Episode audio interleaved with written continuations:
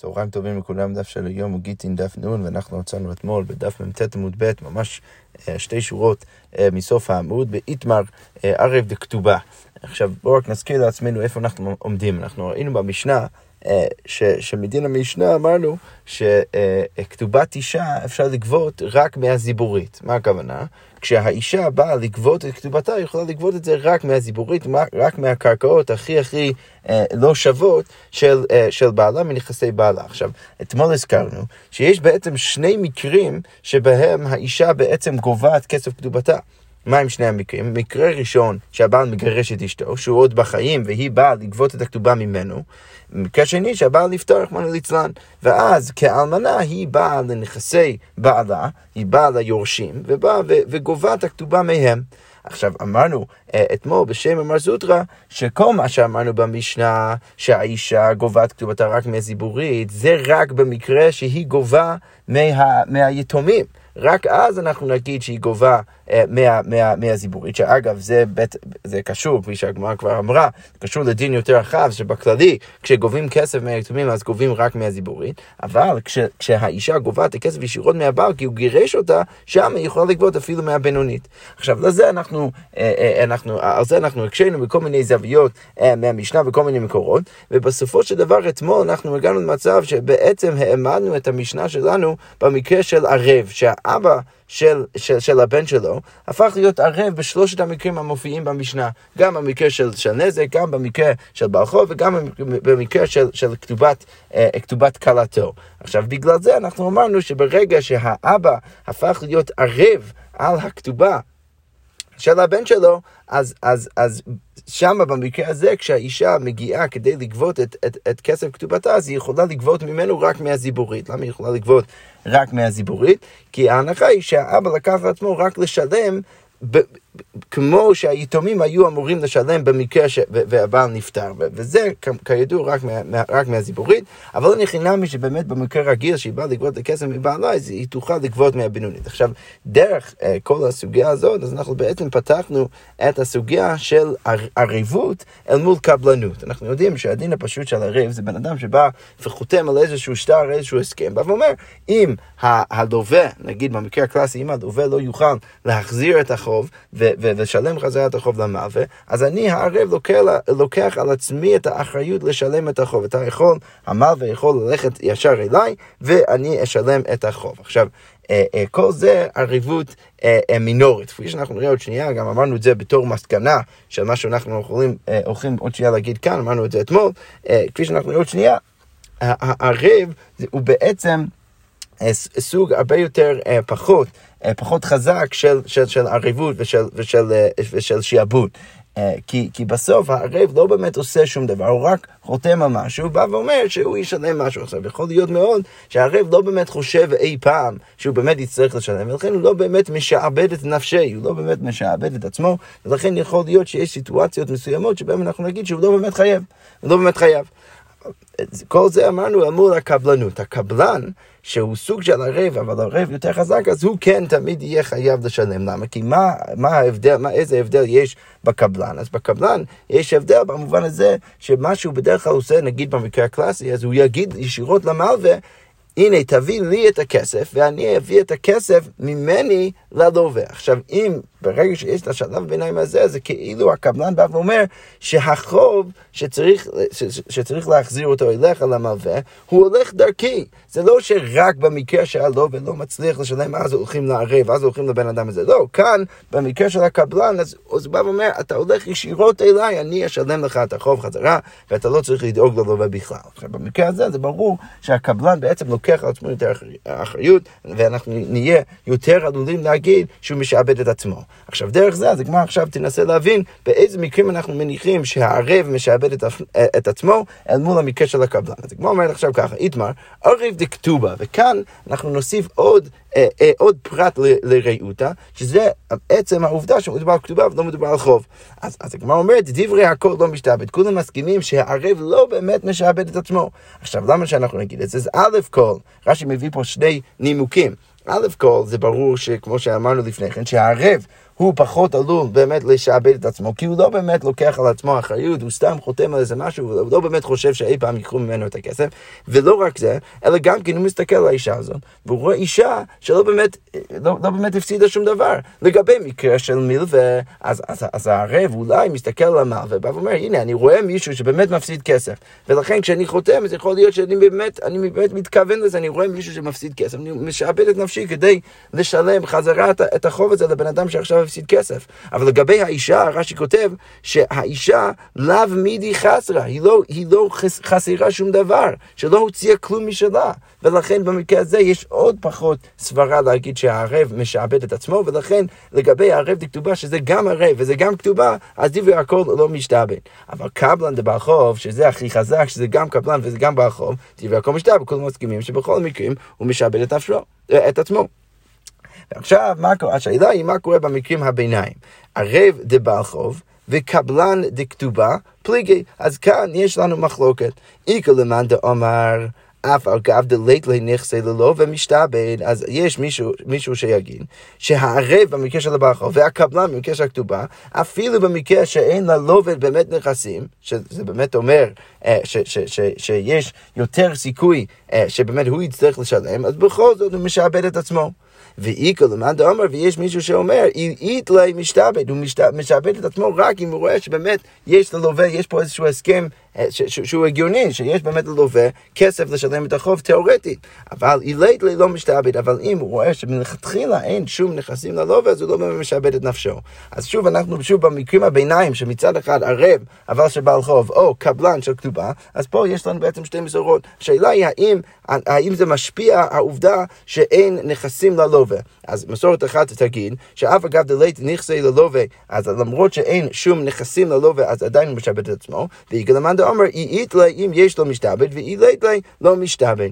והלכות הגמרא אומרת, בכולו אף אגב דלית לה משתעבד, אפילו אם אין ללווה שום אה, אה, שום, שום נכסים, עדיין אני מניח שגם הערב במקרה של הבעל חוב וגם הקבלן במקרה של הכתובה, הוא כן משעבד את עצמו. חוץ ממה? בר מערב דכתובה, חוץ מהמקרה של ערב דכתובה, דאף אגב דאיתלי, אפילו אם יש לו, לבן שלו נכסים עדיין לא משתעבד, כי שוב, פה מדובר גם על ערב וגם בכתובה, פה אנחנו לא נגיד ש, שבאמת משעבד את עצמו, והגמרא רק אומרת, מה איתה, למה אנחנו מניחים שהערב לא משעבד את עצמו? כי מצווה הוא דאבד, הוא סתם עושה מצווה בזה שהוא חותם על, על השטר הזה, אבל לא מדי חסרה, אבל הוא רואה שהיא לא באמת הפסידה שום דבר, ולכן הוא לא באמת משעבד את עצמו, הוא לא באמת מוכן לשלם חזרה את החוב. יפה, אז זה ככה סוגר את הסוגריים שפתחנו סביב השאלה של הערב והקבלן, ועכשיו אנחנו חוזרים חזרה למזוטרה, שראינו ששוב, מה זוטרה בא ואומר שזה שאמרנו שהאישה גובה את הכתובה שלה מהזיבורית, זה רק שהיא גובה מהיתומים, אבל אם היא גובה מהבעל, אז ברור שהיא יכולה לגבות מהבינונית. אז כמו אומרת, אמר רבינו תשמע, בואו ננסה להבין מעיקר דתקנטין, מתחילת התקנה, למה אנחנו תיקנו את הדבר הזה שכתובת אישה מהזיבורית? כי אמרנו אתמול בדף, יותר ממה שהאיש רוצה לישא, האיש רוצה להינשא. אנחנו רוצים לתת אינטרס לבעל להתחתן, אנחנו גם ככה מניחים שהאישה מוכנה להתחתן, אבל האינטרס צריך להיות אל מול הבעל, ש, שצריך לתת לו אינטרס להתחתן, ואנחנו לכן אומרים לו שאם במקרה שאתה תצטרך לשלם לאישה את הכתובה, אתה תצטרך לשלם רק מהזיבורית.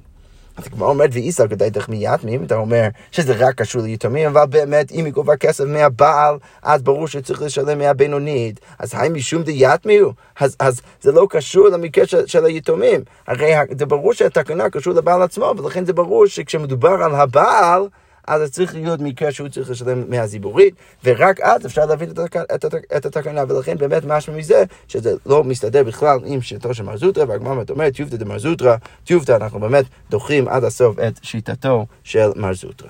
אוקיי, יפה. עכשיו הגמרא ממשיכה ואומר ככה, אמר מר זוטא ברי דרב נחמן ובשם דרב נחמן. אז בא מר זוטא אה, ובא ואומר בשמו של רב נחמן, שטר חוב היוצא, היוצא ליתומים. עכשיו, אנחנו אמרנו במשנה, רק חשוב שנזכור את הרקע, שבדרך כלל כשגובים כסף מהיתומים, אז גובים רק מה, מהזיבורית. כי פה מדובר על אנשים שלא באמת לקחו לעצמם את החוב, זה סתם היה של אבא שלהם, עכשיו אבא שלהם נפטר, נעבך, הם, הם, הם באים וגובים כסף מהם, אז, אז, אז הבעל חוב יכול לגבות רק מהזיבורית.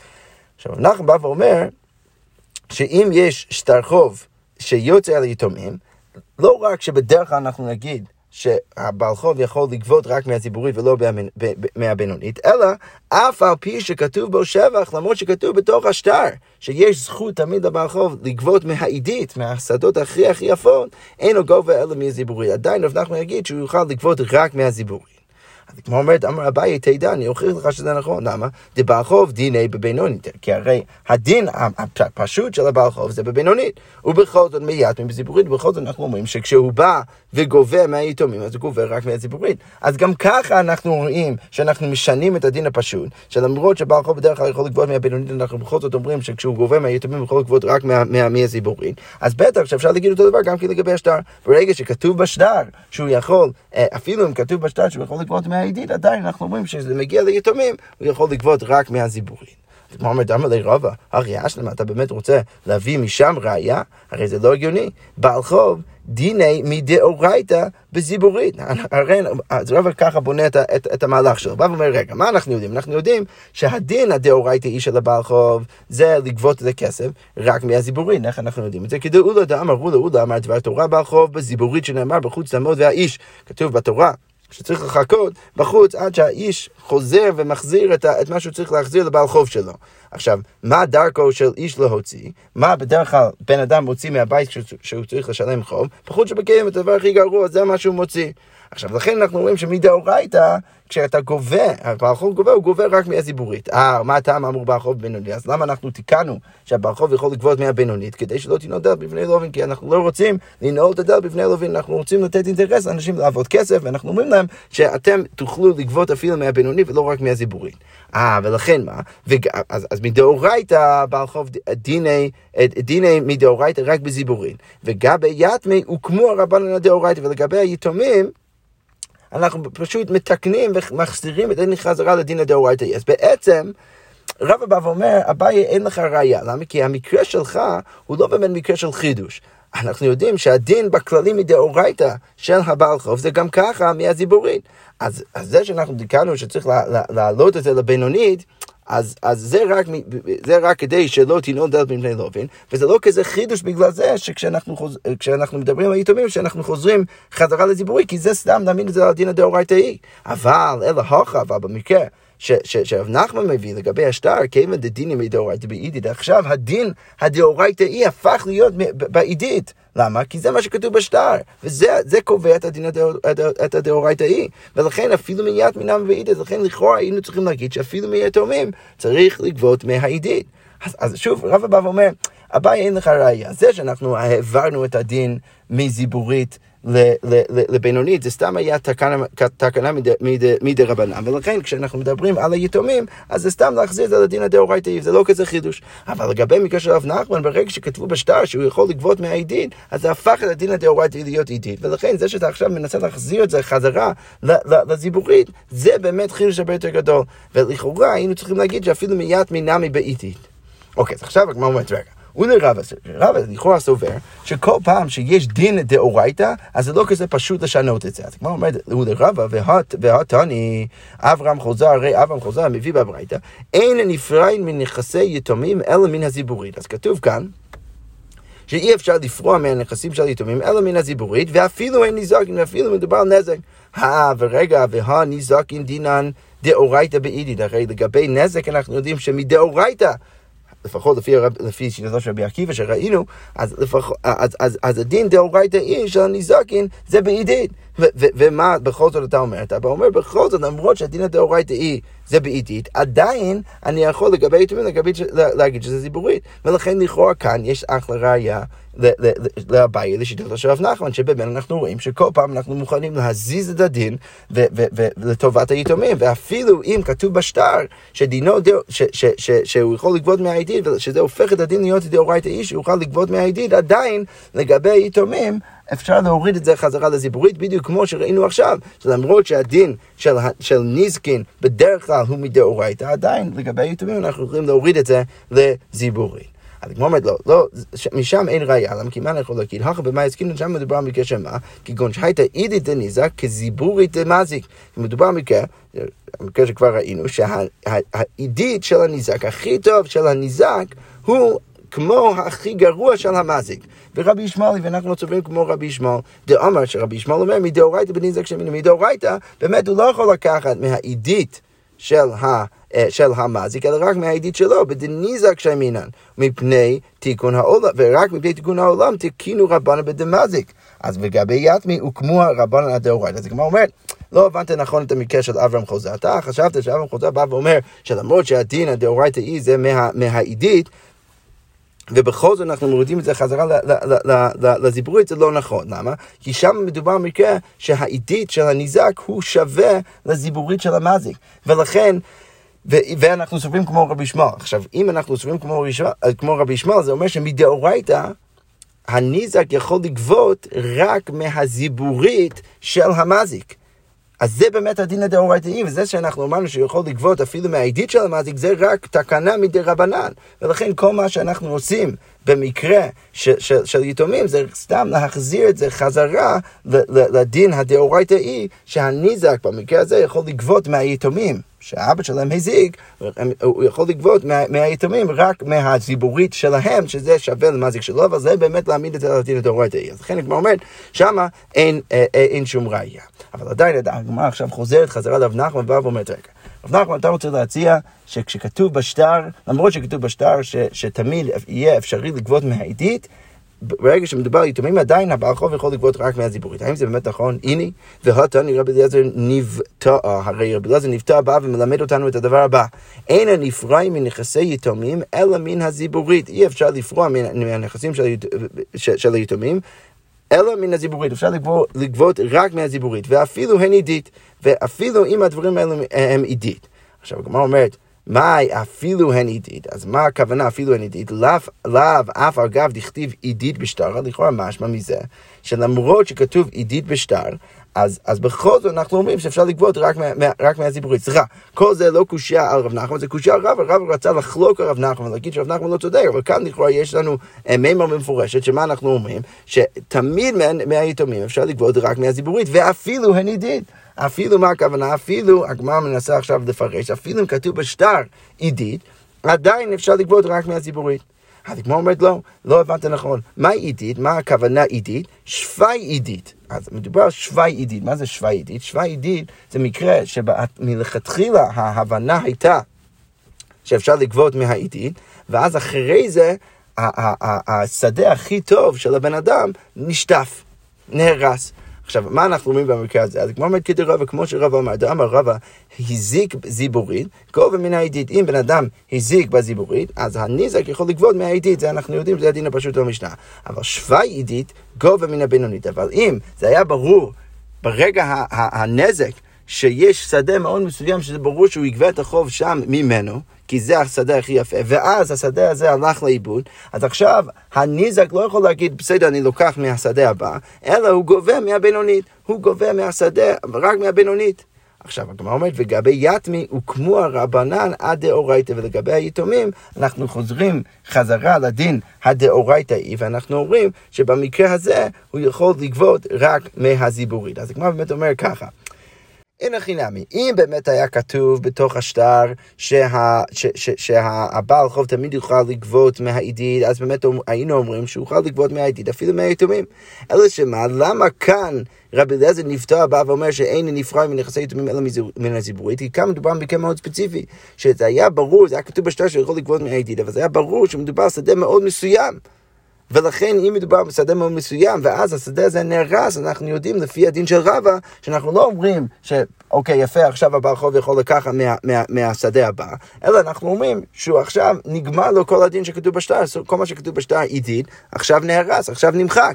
ולכן במקרה הזה אנחנו חוזרים חזרה למטה לדין הדאורייתאי של היתומים בבעל חוב, שהוא יוכל, ש, שהוא יוכל לגבות רק מהזיבורית. אבל לחינמי, באמת, אם היה כתוב רק עידית, וזה לא היה מקרה של שווי עידית, אז היינו אולי אומרים עדיין לא כרב נחמן, שבאמת אפשר לגבות מה, מהעידית אפילו מה... אה, אה, אפילו, אפילו מהיתומים. יפה, אז, אז אנחנו לא באמת עונים על השאלה הזאת עד הסוף, ואנחנו חוזרים לחלק הבא של המשנה. אמרנו במשנה, אין נפרעים מנכסי יתומים אלא מן הזיבורית, בדיוק כמו אה, אה, שדיברנו עליו אה, כל כך הרבה עכשיו, אה, אז ראינו את זה במפורש במשנה. אז הגמרא עכשיו שואלת, באי רב אח דבוי בר עמי. אז כל מיני שאלות עכשיו נשאל על החלק הזה של המשנה.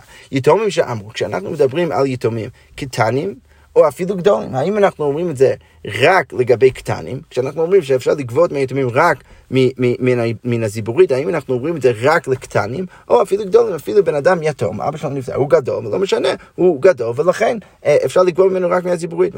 גם מפתחת את השאלה, תקנתהי דאבוד רבנן גבי יתמי לקטנים עבוד רבנה, לגדולים לא עבוד רבנה. אולי מצד אחד אפשר להגיד שזו תקנה בשביל טובת היתומים, ולכן הם יעשו את התקנה רק לקטנים, אבל לא יעשו את זה לגדולים. או דילמה, או אולי אפשר להגיד שמשום דלא מסיק עדייתא דמלווה דמת לווה ונפלי נכסי קמי יתמי דהבה לנועל דלת. יהיו כך אפילו גדולים נמי. או אולי מה אפשר להציע? שמה כל סיבה אמרנו למעלה שבשם אולה, מה כל הסיבה שאנחנו אומרים שבדרך כלל בעל חוב יכול לגבות מהבינונית, זה בגלל שלמרות שמדאורייתא יכול לגבות רק מהזיבורית, אנחנו לא רוצים לנעול דלת בפני לא, ולכן אנחנו אומרים שיכול לגבות אפילו מהבינונית. אבל במקרה הזה אולי מה אפשר להציע? שהמלווה הוא לא חושב תמיד שהלווה ימות ויצטרך לגבות את הכסף מהיתומים. לכן אם אנחנו נגיד שלגבות את הכסף מהיתומים יוכל רק מהזיבורית, זה לא פעם הבאה יגרום לו לא להוות כסף שוב. ולכן אולי אפשר להגיד שכל מה שאנחנו אמרנו ותיקנו שהבעל חוב יכול לגבות מהבינונית, זה רק מהלווה עצמו, אבל ברגע שמדובר על יתומים, לא משנה אם הם גדולים, לא משנה אם הם קטנים, אז בכל מקרה הוא יכול לגבות רק מהזיבורית. לא כך, אפילו גדולים נמי. אז כמו אומרת שוב, שתי, שתי אה, אה, שני צדדים של השאלה. מצד אחד אפשר להגיד שזה תקנה ולכן זה רק לקטנים. מצד שני, אולי אפשר להגיד שכל סברה זה בגלל אה, אה, אה, שלא תנעול דל בפני לא, ואולי להגיד שגם מהגדול, היתום הגדול, אפשר לקבוע רק מזורים, ואולי זה לא, זה לא יהיה בעיה של, של לנעול דל בפני לא. אז כמו אומרת תשמע, בואו ננסה להביא ראייה. תוני אביי קשישה, אביי קשישה לימד אותנו את הדבר הבא, יתומים שאמרו גדולים, יתומים שאמרו גדולים, ואין צריך לומר קטנים. אז כשאנחנו דיברנו על יתומים, אז דיברנו על יתומים אפילו גדולים, וברור ואין צריך לומר קטנים, וברור שגם קטנים. הגמרא אומרת, לכאורה משמע מפה, ששוב, זה שייך גם כן לגדולים. אבל הגמרא אומרת, אולי זה לא נכון. למה? כי יש עוד דין לגבי יתומים שלא הזכרנו עד עכשיו, שזה הדין הזה שכשאתה גובה כסף מהיתומים, אתה צריך לגבות את זה בשבועה. אז הגמרא אומרת, אולי מה שאמרת עכשיו בשמו של הבית קשיש, זה היה קשור רק, זה היה רק לשבועה, ולא לדין של הגבייה עצמה. אז הגמרא אומרת, ודילמה אני מילין שבועה. אולי זה רק נכון לשבועה, דגדול במילי דיאבו כקטן דמי, כי בסוף גדול. במה שאבא שלו עשה הוא כמו קטן, כי הוא לא באמת יודע, ולכן צריך להישבע כדי לגבות ממנו. אבל הנה ציבורית לא, אבל לגבי ציבורית אולי הוא תמיד צריך לשלם מהבינונית, ורק לגבי הקטן אנחנו אומרים שהוא משלם מה, מה, מהזיבורית. אבל הגמרא אומרת, והלכות היתומים, שאמרו שאנחנו דיברנו על יתומים, אז דיברנו על גדולים, ואין צריך לומר קטנים, בין לשבוע, בין לזיבורית, לא משנה בה. אוקיי. עכשיו, אמרנו גם כן במשנה, אין נפרד מנכסים משועבדים במקום שיש בני חורן. אז אנחנו אמרנו, ודיברנו המון המון המון על נכסים משועבדים, שמה, מה זה בעצם אומר? זה אומר שבעל חוב בא לגבות כסף ממישהו אחר, הוא הלווה כסף ללווה, עכשיו הלווה חייב לשלם לו חזרה. עכשיו, אנחנו יודעים שיש לו שיעבוד על כל הקרקעות וכל הנכסים של הלווה, שמה זה אומר? אם ללווה אין שום כסף, אז הוא יכול עכשיו לגבות מהשדות של הלווה, לא רק זה, הוא יכול אפילו לגבות מהשדות של הלווה, מהקרקע של הלווה, שהוא מכר למישהו אחר, מה שנקרא המלווה הוא קדם למכר של הלוקח, ולכן הוא יכול לגבות גם מהם.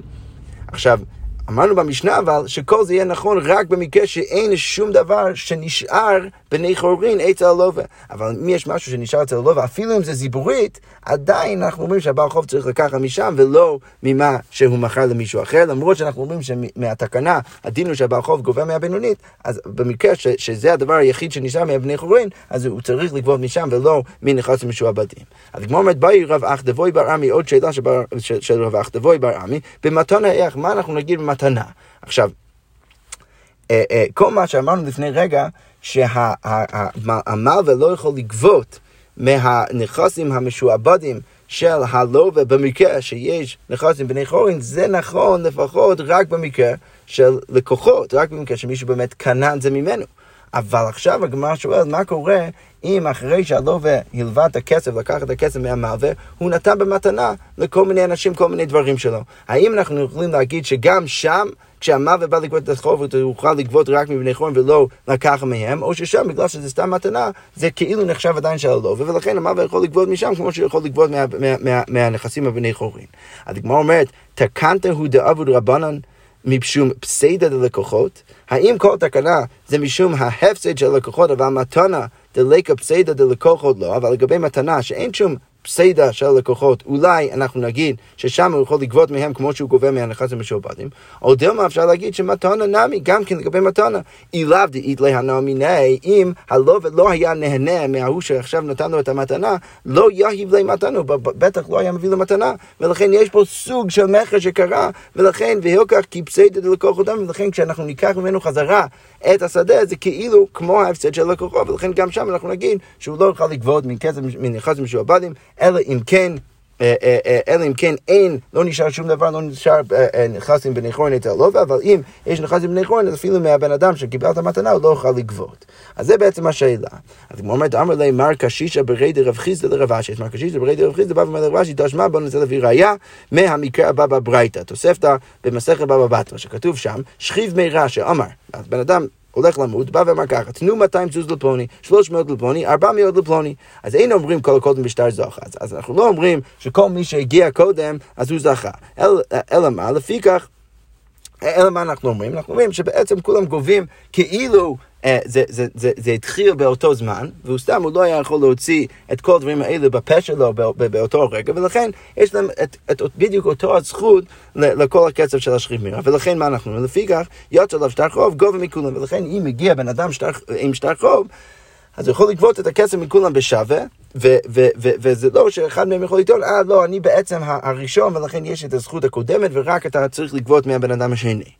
זה אי אפשר להגיד. אבל, זה המקרה החשוב לענייננו, אבל אם אמר תנו 200 זוז לפלוני, ואחריו לפלוני, ואחריו לפלוני, שהוא כן סידר את זה בצורה מאוד מסוימת ומוגדרת, אז כאן, מה אנחנו אומרים? אומרים כל הקודם בשטר זוכה. אז כל מי ש, אה, ש, ש, ש, ש, שהוא היה הראשון, אז הוא זוכה קודם, ורק אחרי זה הבן אדם השני יכול לבוא ולקח. עכשיו, מה זה מייצר? זה בעצם מייצר סיטואציה שבו בן אדם ראשון בא ולוקח כסף, הוא לוקח את מה שמגיע לו, והוא משאיר כל מיני דברים. אז מבחינתו, הוא השאיר בני חורין אצל השכיב מרע הזה. ולכן, לענייננו זה יהיה רלוונטי, לכן השאלה, אם הבעל חוב בא לגבות את הכסף, האם הוא יוכל לגבות מההוא שלקח ראשון? כנראה כנראה שלא, למה? כי בסוף הבן אדם הזה השאיר כסף לגבי השכיב מרע, אז מבחינתו הוא השאיר בני חורין, ולכן הוא יכול תמיד להגיע לבעל חוב, קח מהבני חורין שאני השארתי לך ולא ממני. עכשיו, לכן זה יהיה רלוונטי לשאלתנו, כי פה בעצם הגמרא תגיד שלכאורה מדובר במתנה, ולכן תהיה שאלה האם, האם בכל זאת במתנה אנחנו אומרים את הדין של המשנה או לא. אז הגמרא אומרת במקרה הזה, אומרים כל, אה, כל הקודם משטר לפי כך מה אנחנו אומרים? יצא עליו שטר חוב גובה מן האחרון. אם יצא עליו שטר חוב הוא יכול לגבות רק מהאחרון. אין לו, גובה משלפניו. אם אין לבן אדם האחרון, אז הוא גובה מהבן אדם שלפניו. אין לו, גובה משלפני פניו. אז אבל רק אם אין לבן אדם האחרון ואין לבן אדם השני כסף לשלם, רק אז הוא יוכל ללכת לבן אדם הראשון. אבל אחרת לא.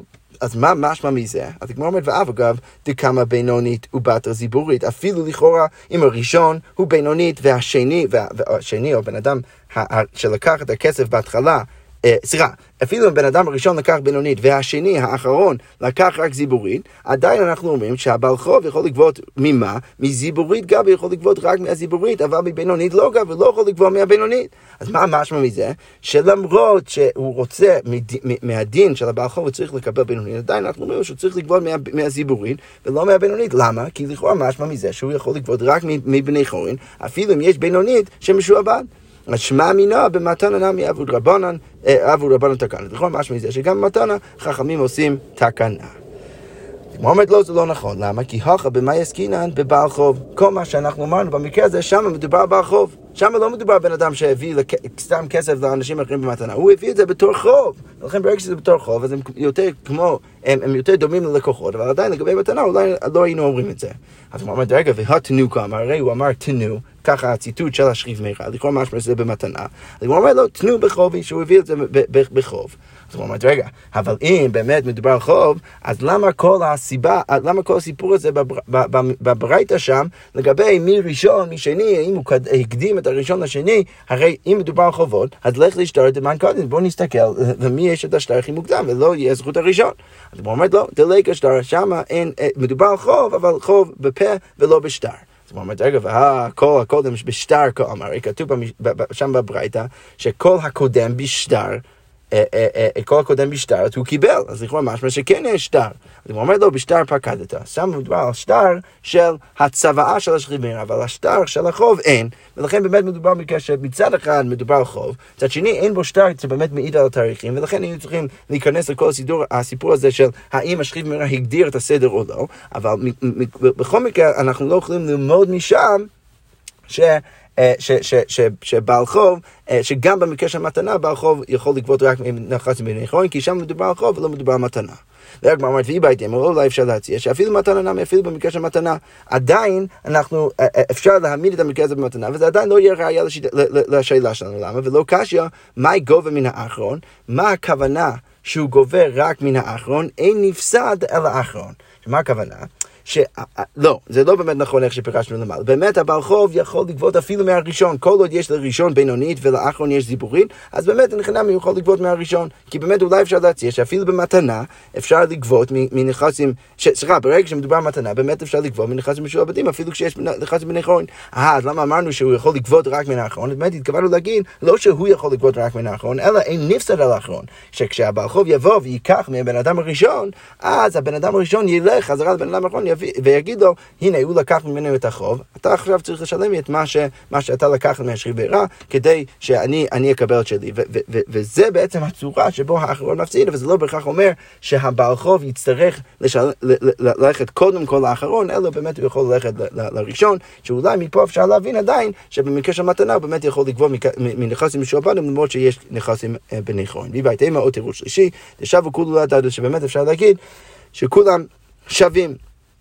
שמה הכוונה? שלא מדובר פה במקרה של זיבורית ובינונית. אם באמת לחינם היה זיבורית ובינונית, באמת הוא היה יכול לגבות מהבינונית של הבן אדם הראשון, אבל כאן פשוט הכל אותו דבר, ולכן ברור שהוא הולך, צריך, הוא צריך ללכת קודם כל לבן אדם האחרון, ורק אחר כך לבן אדם ראשון. אין חינמי, אבל באמת, אם היה מדובר במקרה של ציבורית ובינונית, באמת אולי הוא היה יכול לגבות מהבן אדם הראשון, ולכן, שוב, גם מזה אולי אפשר להגיד שאין פה שום ראייה לגבי השאלה של המתנה והאפשרות לגבות מנכסים משועבדים אה, במקום שיש נכסים בנכון במקרה של מתנה. יפה, אוקיי, עכשיו אנחנו מגיעים רק למקרה האחרון ש, שראינו גם כן במשנה, שהיינו רוצים להכיל את פירות, אז לאכילת פירות ולשבח קרקעות אמרנו שאי אפשר לגרום נכנסים משועבדים. עכשיו, מה בדיוק המקרה? בואו רק נזכיר לעצמנו. אז מדובר כאן על מקרה שבו בן אדם גנב שדה מבן אדם אחר, אז בוא נגיד ששמעון גנב שדה מראובן, ואז שמעון הלך ומכר את השדה ללוי. עכשיו לוי, הוא חושב שהוא קנה עכשיו אחלה שדה, אז הוא השקיע כסף בתוך השדה, הוא השקיע כסף, הוא פיתח את השדה, והוא השביח את השדה, ודרך זה יצאו כל מיני פירות מהשדה. עכשיו, מה, מה, מה קורה? ראובן אחרי חודש מגיע ובא ואומר ללוי, זה מאוד יפה שקנית את זה משמעון, אבל שמעון גנב את זה ממני, זה באמת השדה שלי, ולכן הוא לוקח את השדה חזרה מלוי. עכשיו, הוא אולי משלם אה, אה, ללוי חלק מההשקעות שהוא נתן בתוך השדה, והוא ודאי לא משלם לו על השבח של הקרקע, וגם לא על הפירות, וגם לא על השדה עצמו. עכשיו, לוי עכשיו יכול לחזור חזרה לשמעון ולהגיד, הנה, אתה כתבת לי שטר עם אחריות על המכר הזה, ולכן אתה חייב לי עכשיו לשלם לי חזרה, וזה כאילו נחשב כשטר חוב, שהוא יכול לגבות אפילו מנכסים משועבדים, כי זה משהו שכתבו, בש... שכתבו בשטר. ולכן, שם אנחנו אומרים שבאמת הוא יכול לגבות אפילו מהלקוחות. אבל אמרנו שלגבי הפירות והשבח של הקרקע, שאת זה ראובן לא שילם את הכל ללוי, אז שם הלוי יכול לש... לגבות את זה רק כמיל ועל פה, ולא מנכסים משועבדים. אז הגמרא אומרת, מה איתם? מה הסיבה לכל הדין הזה? אז הגמרא אומרת, אמר אולה, אמר ריש לקיש, לפי שאין כתובים בגלל שהם לא כתובים. בסוף החוב הזה לא כתוב. כל מה שאנחנו אומרים שיש שעבוד ואפשרות לגבות מהלקוחות זה רק במקרה שיש קול, שאנשים יודעים מזה, ולכן הלוקח יודע שהוא בעצם לוקח על עצמו סיכוי כשהוא קונה שדה ממישהו, הוא, יודע, הוא, הוא יודע שיש סיכון שאולי המלווה של אותו המוכר יבוא וייקח ממנו את השדה. אבל במקרה, ולכן אם הוא יודע, אז באמת אנחנו יכולים להגיד שהבעל חוב יכול לגבות מה, מהלקוחות. אבל במקרה של משהו שלא כתוב, אין לו שום קול, כמו הפ, הערך של הפירות האלו, אז שמה אי אפשר להגיד את זה, ולכן שם אנחנו נגיד שהוא יכול לגבות רק מנכסים בני חורף ולא מנכסים משועבדים. אז הוא אומר, אמר לי רבי אבא לאולה, רבי אבא בא ואומר לאולה, והא המזון אישה והבנות. רגע, אבל בוא נסתכל בהמשך המשנה, אמרנו שגם המזון של האישה והבנות גם שם הם יכולים לגבות רק מנכסים אה, בנכון ולא משועבדים. אבל שם דקמאן דכתיבי דמו, הרי זה, זה, זה כאילו זה כתוב, כי זה כתוב בתוך הכתובה, שזה תנאי הכתובה, שתמיד יהיה זכות למזונות לאישה, ובני, לאישה ובנות. וכתבנו בכל זאת כתוב שאין מוצאים מנכסים משועבדים. אז הגמרא אומרת, אמר לי, לא הטה מעיקר הכי עדכון לו. שם מלכתחילה איך, איך תקנו את זה?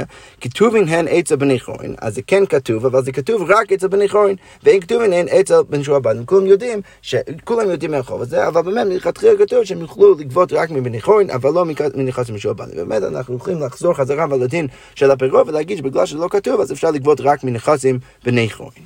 וכן אמר רבי יעשי, אמר רבי יוחנן, לפי שאין כתובים בדיוק כמו שאמר למעלה, ואמר לי, אותו דיון, אמר לי רבי זרע לרבסי, והמוזן אישה והבנו דקמאי, דקמן דכתיבי דם וקטני אין מוצאים. בכל זאת כתוב שאי אפשר לגבות למרות שזה כאילו כתוב בשטר. אמר לי, מעיקר הכי עד כאן התקנה מלכתחילה הייתה שכתובים הן אצל בני חורין ואין כתובים אצל משועבדים. יפה, אנחנו נעצור כאן אה, ונמשיך בעזרת השם מחר עם עוד, אה, עוד אה, נימוק לדין הזה במשנה, למה לגבי הפירות אפשר לגבות רק מנכסים בני חורין. שכוייח.